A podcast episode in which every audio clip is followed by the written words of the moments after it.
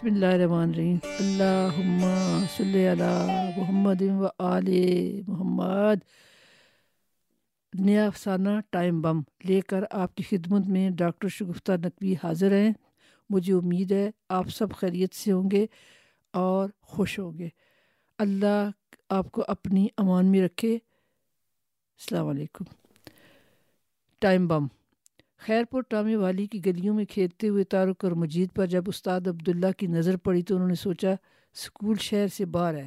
پتہ نہیں یہ بچے اسکول کیوں نہیں جاتے۔ استاد عبداللہ پانچ سال کی عمر میں یتیم ہو گئے۔ پہلے ماں مزدوری کرتی رہی۔ جب اس کی ہمت جواب دے گئی تو بیٹے نے پڑھائی کے ساتھ ساتھ مزدوری بھی شروع کر دی اور کسی نہ کسی طرح میٹرک پاس کر لیا۔ اب نوکری کہاں ملے؟ یہ چھوٹا سا قصبہ۔ ایک دن مسجد میں نماز پڑھنے آئے تو دیکھا کہ وہاں امام صاحب نہیں ہے نمازیوں میں سے ایک شخص نماز پڑھا دیتا ہے۔ اس نے واپس جا کر اپنی ماں سے کہا، بیبی جی کیوں نہ میں مسجد میں نماز پڑھا دیا کروں اور بچوں کو بھی ابتدائی تعلیم دوں۔ یہ کہہ کر اس نے شوقیہ نظروں سے ماں کی طرف دیکھا۔ یہ تو بہت اچھی بات ہے۔ تم اپنے والد کے لیے صدقہ جاریہ بنو گے ماں نے جواب دیا۔ ملے کے چند سرکردہ لوگوں سے والدہ نے بات کی تو وہ بھی خوش ہو گئے کیونکہ ادھر کسی کا دھیان ہی نہیں تھا۔ لڑکا یتیم ہے، شریف ہے، پڑھا لکھا ہے۔ امام مسجد کی ساری خوبیاں اس میں پہلے سے موجود تھیں۔ اس نے کام تو شروع کر دیا لیکن دل مطمئن نہ تھا۔ چودھری کے بیٹے سے بات کی کہ میں نے قرآن پاک ترجمے کے ساتھ پڑھ لیا ہے لیکن کچھ اور فقہ اور حدیث کی کتابیں درکار ہے شہباز پڑھا لکھا نوجوان تھا، لاہور میں رہتا تھا۔ ہر ماہ ایک چکر لگاتا۔ اس نے وعدہ کیا کہ اگلی دفعہ آتے ہوئے تمہاری مطلوبہ کتابیں میں لے آؤں گا۔ جب کتابیں آ گئی تو اس نے شہباز سے کہا، جناب علی، میں چاہتا ہوں جو بچے اسکول نہیں جا سکتے۔ سارا دن گلیوں میں پھرتے، کھیلتے، لڑتے رہتے، میں ان کو پڑھا دیا کروں۔ شہباز نے خود لاہور سے ایم اے کیا تھا۔ تعلیم کی اہمیت سے وہ اچھی طرح واقف تھا۔ اس نے کہا، بسم اللہ، میں ہر ممکن تعاون کروں گا۔ جو بھی تمہاری ضرورت ہو، مجھے بتا دیا کر۔ اب لوگوں نے عبداللہ کو استاد عبداللہ کہنا شروع کر دیا۔ جب اس کی نظر تارک اور مجید پر پڑی تو اس نے انہیں پاس بلا کر کہا کہ تم پڑھنا چاہتے ہو وہ بولے جی ضرور، لیکن بیبے کہتی ہے، فضول یہ باتیں ہے ذرا بڑے ہو گئے، تو ابے کے ساتھ دکان پہ بیٹھ جانا۔ یہ تمہارے کھیلنے کھانے کے دن ہے اس نے تارک کے باپ جو سبزی فروش تھا، اس سے بات کی اور یوں ایک غیر سرکاری اسکول کی بنیاد رکھی۔ چند ہی دنوں میں دس بچے ہو گئے۔ مسجد کا سین کچا تھا۔ عبداللہ مٹی میں حروف اور گنتی لکھ دیتا، بچے مشق جاری رکھتے۔ علم غریبوں کی بھی ضرورت ہے۔ جب پہلی دفعہ ایک بھائی اپنی بہن کو لے کر آیا تو سعد عبداللہ سوچ میں پڑ گئے، لیکن پانچ سال کی معصوم سی سکینہ کو انہوں نے عربی کا قاعدہ دے کے بٹھا دیا۔ تارک پڑھنے لکھنے میں تیز نکلا، جبکہ مجید کا دل کام ہی لگتا، وہ موقع ملتے ہی گلی میں بنٹے، گلا ڈنڈی اور پٹھو گرم کھیلنے نکل جاتا۔ وہ بھی ایک زمانہ تھا۔ اب بچے کرکٹ، ہاکی، بلیڈ اور ویڈیو گیم کے ساتھ کھیلتے ہیں، لیکن یہ صرف شیئرنگ کا شوق ہے۔ دیہات میں غریبوں کو نہ گیم کا سامان، نہ کھیل کا میدان۔ ملے والے استاد عبداللہ کے لیے کھانا بیچتے تو وہ بچوں کو کھلا دیتا، کوئی دودھ بیچتا، کوئی سبزی، کوئی خالی روٹی اور سرسوں کا ساتھ کچھ بچوں کے ماں باپ نے دو آنے یا چار آنے فیس کی پیشکش کی، لیکن استاد عبداللہ کو یہ اچھا نہ لگا۔ اسلم درزی نے اپنا بیٹا مسجد بھیجا تو آ کر کہنے لگا، استاد جی میں آپ کو سلائی سکھا سکتا ہوں، میرے پاس پیسے تو نہیں ہیں۔ آپ دو گھنٹے نکال کر میری دکان پہ آ جائے کریں۔ عبداللہ نے اسے غیبی مدد اور ماں کی دعاؤں کا نتیجہ سمجھا۔ استاد جی بہت جلدی صفائی سے کپڑے سینے لگ گئے۔ اس طرح جب انہوں نے صدقہ خیرات کا کھانا قبول نہ کیا اور نہ ہی قرآن شریف پڑھانے کا اجر لیا، تو رب کریم نے ان کے لیے رزق حلال کے دروازے کھول دیے۔ میرا رب آزماتا ضرور ہے کہ کون ثابت قدم رہتا ہے اور کون الٹے پاؤں پھر جاتا ہے۔ جب تارک اور مجید کو تین سال ہو گئے تو استاد جی ان کو دوسرے بڑے قصبے کے اسکول میں لے گئے، پانچویں جماعت کا ٹیسٹ دلوایا، دونوں بچے پاس ہو گئے اور داخلہ مل گیا۔ ان کی فیس اور کتابیں استاد جی کی ذمہ تھیں۔ تارک نے میٹرک کے بورڈ کے امتحان میں دوسری پوزیشن دی اور مجید بھی پاس ہو گیا۔ اب مجید کو باہر جانے کی آرزوست آنے لگی، جبکہ تارک کو وظیفہ ملا اور وہ پڑھتا چلا گیا۔ لاہور جا کر اس نے ایم بی اے کیا۔ وہ اپنے بچپن کے دوست مجید کو سمجھاتا کہ اپنے وطن میں سب کچھ ہے پگڑے باہر جا کر کیا کرو گے؟ لیکن وہ نہ مانا۔ کسی ایجنٹ کی معرفت پہلے کشتی سے دبئی پہنچا۔ وہاں سے ترکی کے راستے یورپ میں داخل ہو گیا اور ہالینڈ میں جا کر پنا لی۔ تارک نے جاب کی گھر کرائے پر لیا۔ سارے خاندان کو لاہور لے گیا۔ دونوں میں دو، دونوں دوستوں کا رابطہ کچھ عرصے تک تو بحال رہا۔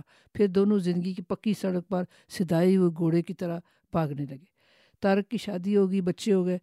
جس فرم میں وہ ملازم تھا، اس نے اسے ٹریننگ کے لیے ہالینڈ ایک سال کے لیے بھیجا۔ اس نے ضد کی کہ میری فیملی کو بھی لے کے جاؤں گا۔ بالآخر اس کی ضد پوری ہو گئی۔ وہ اپنی تینوں بیٹیوں رملہ، منزہ اور مبارکہ اور اپنی بیگم عطکہ کے ہمراہ انگلینڈ چلا ہالینڈ چلا گیا۔ وہاں جا کر اسے یاد آیا کہ مجید بھی تو یہاں تھا۔ شروع کے چند ماہ تو صرف سیٹ ہونے میں لگ گئے بچوں کا داخلہ، گھر کا سامان، مارکیٹ، ڈاکٹر، بینک۔ جب ذرا تسلی اور فراغت ہوئی تو اس معاشرے کے ساتھ قدم سے قدم ملا کر چلنے کے قابل ہو گئے۔ تو تنہائی کے احساس نہیں آ گیا۔ سب سے پہلا پرابلم تب سامنے آیا کہ اگر حکومت کے اسکول میں بچیاں پڑھیں گی تو ٹانگیں ننگی رکھنا لازمی ہے۔ ایک اسکرٹ نما فراق پہننا ہوگا۔ یہ بات تارکا، تارک اور آتکا کے لیے ناقابل برداشت تھی۔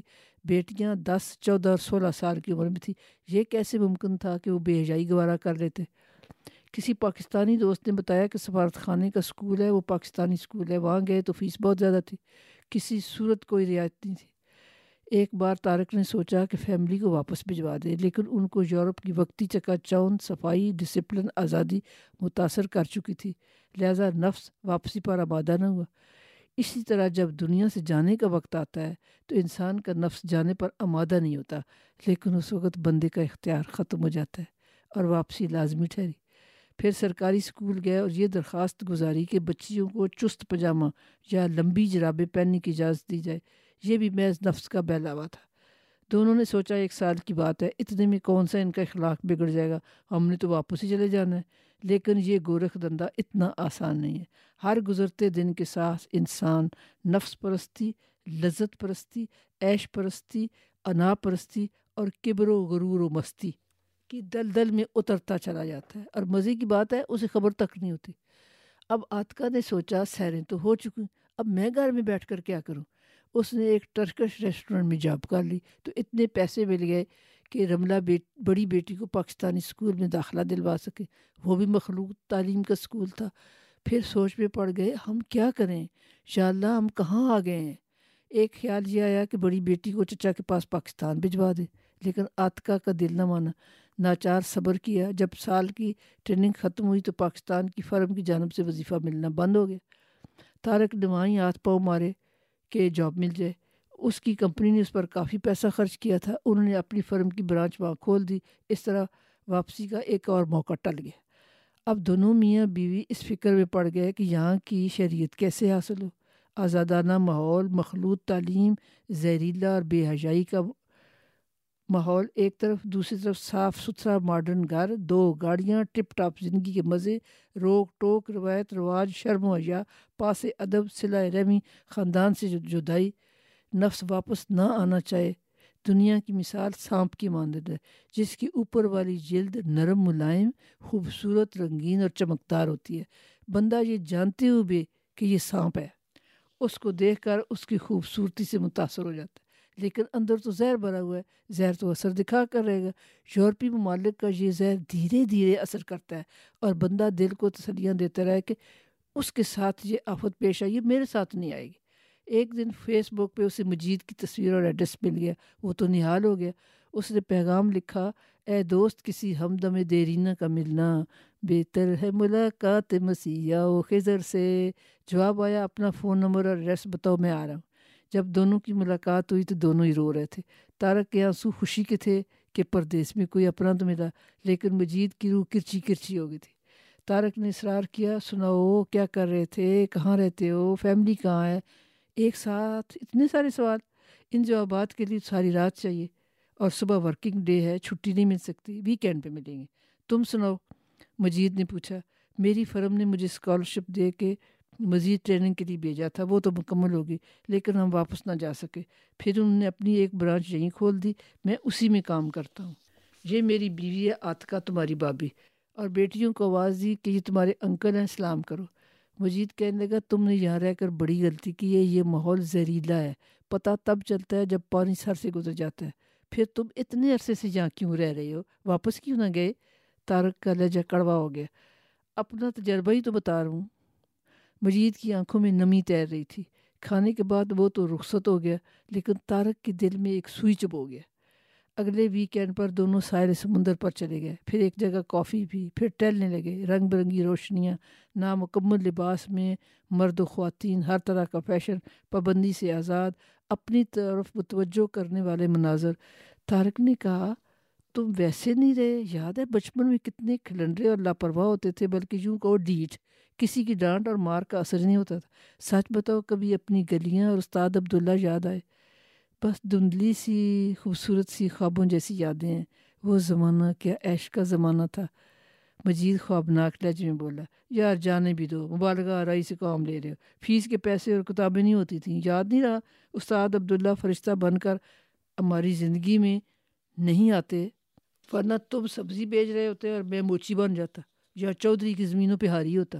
اب دیکھو ہمارے پاس کیا نہیں ہے۔ یہ رونق، میلے، فیشن گھر، گاڑیاں اعلیٰ سوٹ، تم خام خائی کفران نعمت کر رہے ہو۔ لیکن شرم و حیا، احساس، عزت، غیرت، دین اور ایمان، رواداری، بھائی چارہ کہاں ہے؟ سب بیچ دیے۔ اس کے بدلے میں گویا مجید کی روح چیخ چیخ کر فریاد کر رہی تھی۔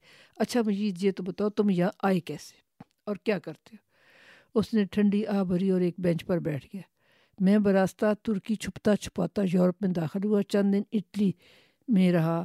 جب وہاں خطرہ دیکھا تو فرانس، لیکن غور مقصود ہاتھ نہ آیا۔ وہاں سے میں ہالینڈ آ گیا۔ ایک بیکری میں اوون کے آگے ساری رات جب روٹیاں بناتا تھا وہیں ایک میٹرس ڈال کر سو جاتا۔ مت پوچھو کتنے مشکل دن تھے۔ میرے پاس ویزا نہیں تھا۔ میں بہت کم باہر نکلتا۔ پیسے کم، کام سخت، راتوں کو جاگ جاگ کر میں بیمار ہو گیا۔ بھلا یہ کوئی زندگی تھی؟ بیکری کا مالک ٹیکس کے سلسلے میں وکیل کے پاس گیا تو کاؤنٹر پر مجھے کھڑا کر گیا۔ وہاں میری ایک ویتنامی خاتون سے ملاقات ہوئی۔ جان پہچان ہوئی، ملاقاتیں بڑی تو وہ ایک دن مجھے کھانے کے لیے لے گئی۔ اس کے پاس گاڑی تھی اور خود چلا رہی تھی۔ آزادی تھی کہ وہ وہاں کی قانونی شہری تھی اور جاب بھی اچھی تھی۔ اس نے بہت اچھا کھانا کھلایا، ورنہ میں اکثر ڈب روٹی، چائے یا کافی ساتھ کھا کر سو جاتا۔ اس کا نام سیم تھا۔ بہت خوبصورت لگی۔ میں نے اسے سب کچھ سچ سچ بتا دیا۔ تین ماہ بعد ہم نے شادی کر لی۔ جب میں اس کے گھر میں شفٹ ہوا تو مجھے یوں لگا جیسے قید سے رہائی ملی اور میں جنت میں آ گیا ہوں۔ لیکن ہر مقام جنت نہیں ہوتا۔ میں اس کا شکر گزار تھا۔ اس کی عمر پینتیس سال تھی، دو شادیاں کیں، لیکن دونوں شوروں سے لادگی ہوئی مجھے ان تمام باتوں کی پرواہ نہیں تھی، مجھے تو پی آر کی ضرورت تھی۔ ایک سال بعد اللہ نے میں ایک بیٹی سے نوازا، پھر ہم دونوں نے مل کر ایک بیکری کھول لی، کیونکہ مجھے اسی کام کا تجربہ تھا، کام خوب چل نکلا، اس کے بعد دو بیٹے ہوئے۔ تب مجھے خیال آیا کہ یہ بچے مسلمان ہوں گے؟ ہاں میں بھی تو مسلمان ہوں۔ سیم کو سمجھایا، وہ مان گئی اور ایک مسجد میں جا کر اس نے کلمہ پڑھ لیا۔ اب ہم نے بچوں کی تربیت کی فکر کی۔ ہم نے دو بیکریاں اور کھول لیں۔ آگے ملازم رکھے، سیم نے کام کرنا چھوڑ دیا۔ میں صرف گاڑی میں چکر لگاتا کیش گنتا بینک میں پیسے جمع کرواتا، مال خرید کر لاتا۔ میں نے پیسے کے معاملات اپنے ہاتھ میں رکھے۔ بیٹی بہت خوبصورت تھی۔ اسکول میں گئی تو اس نے اپنی ذانت اور لیاقت سے اول پوزیشن حاصل کی۔ وہ ہماری آنکھوں کا تارا تھی۔ اس کا نام زارا تھا۔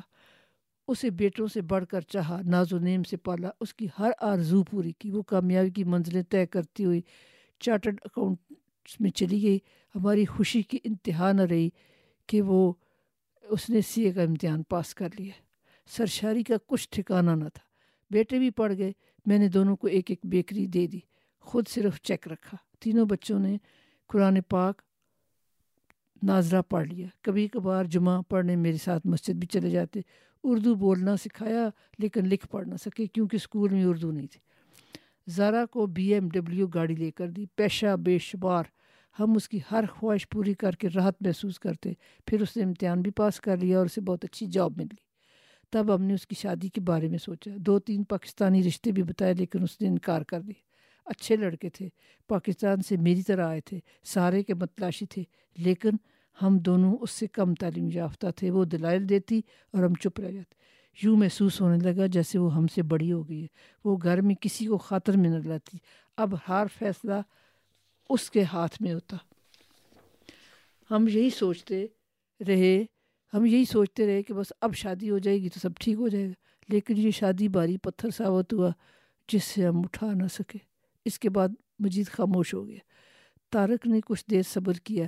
اس نے سوچا شاید کوئی ایسا موڑ ہے جس کے لیے وہ لفظ تلاش کر رہا ہے۔ یا کہنا مشکل ہے یا دکھی ہو گئے۔ مجید نے اچانک تارک کو گلے لگایا اور ہچکیاں لے لے کر رونے لگا۔ مدتوں کے بعد غم کا پہاڑ ریزہ ریزہ ہوا اور اشکوں کی صورت آنکھوں سے بہ نکلا۔ کوئی اپنا نہ ملا تھا جو اس کی کیفیات کو جان سکتا۔ وہ چپ رہا۔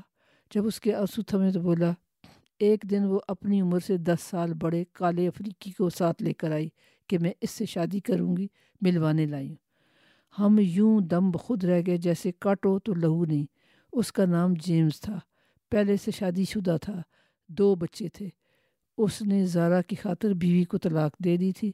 ایک بس میں کنڈکٹر تھا، کامرانی کی بلندی اور یہ پستی۔ ایک دفعہ تو ہم نے شوق کی حالت میں گزارا، پھر بات کی کہ یہ رشتہ تمہارے لائق نہیں ہے اور ہمیں منظور نہیں۔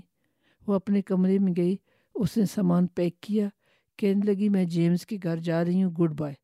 دونوں بھائی غصے میں آگے بڑھے۔ میں نے روک دیا، وہ چلی گئی۔